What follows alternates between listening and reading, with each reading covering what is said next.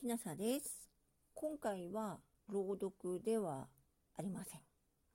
えっ、ー、と、今、キャロライン・アダムス・ミラーさんが書いた、あなたのパフォーマンスを最大限に引き出す科学的な方法、実践版グリッド、やり抜く力を手に入れるを読んでいます。えっ、ー、と、最近の本なので著作権がありますから朗読はできないのですが、これにえーと、何かに取り掛かる前には作文をする必要があると書いてあったので、えー、作文をしてみました。それを朗読します。えっ、ー、と、最高の自分を出せたのはいつかという作文をしてから取り掛からなければいけないと書いてあったので、でえーと作文してみました。最高の自分を出せたのはいつ？小さい頃の夢は絵本の挿絵画家でした。母に、あんたが描くもんなんか誰も喜ばないと延々怒鳴られた後、自分に絵は描けないと思い込みました。両親の進める大学の薬学部を卒業しました。授業はそれなりに面白かったです。卒業した後、友人の誘いに好奇心を駆られ、コミックマーケットに参加しました。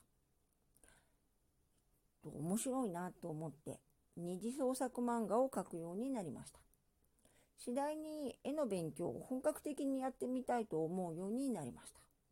両親をはじめ周囲のほとんどの人が何の役に立つんだと猛反対しましたが、粘り強く両親を説得し、母に入学時の保証人になってもらうことに成功しました。友人がデザイナー学院の先生になったこともあり、その専門学校に入学しました。通学中に結婚、卒業と同時に出産しました。赤ちゃんを見てなんていいモデルなんだと思いました。10年以上ほぼ毎日勤勉に子供の20分クロッキーを続けました。夫が科学教師をやりたい。子供たちに科学体験だけでなく、人生のひな形になるような科学者の紹介を合わせてやりたいと言い出したので、初の科学者絵本、レントゲン X 線の発見者を書いて夫に見せました。読書の習慣と薬学部薬剤師時代に身につけた知識が役に立ちました。夫だけでなく周囲の大人にも子供にも好評でした。続けて書いたクリミアの天使と統計学ナイチンゲール。実験するガリレオ・ガリレイ近代科学の父も好評でした。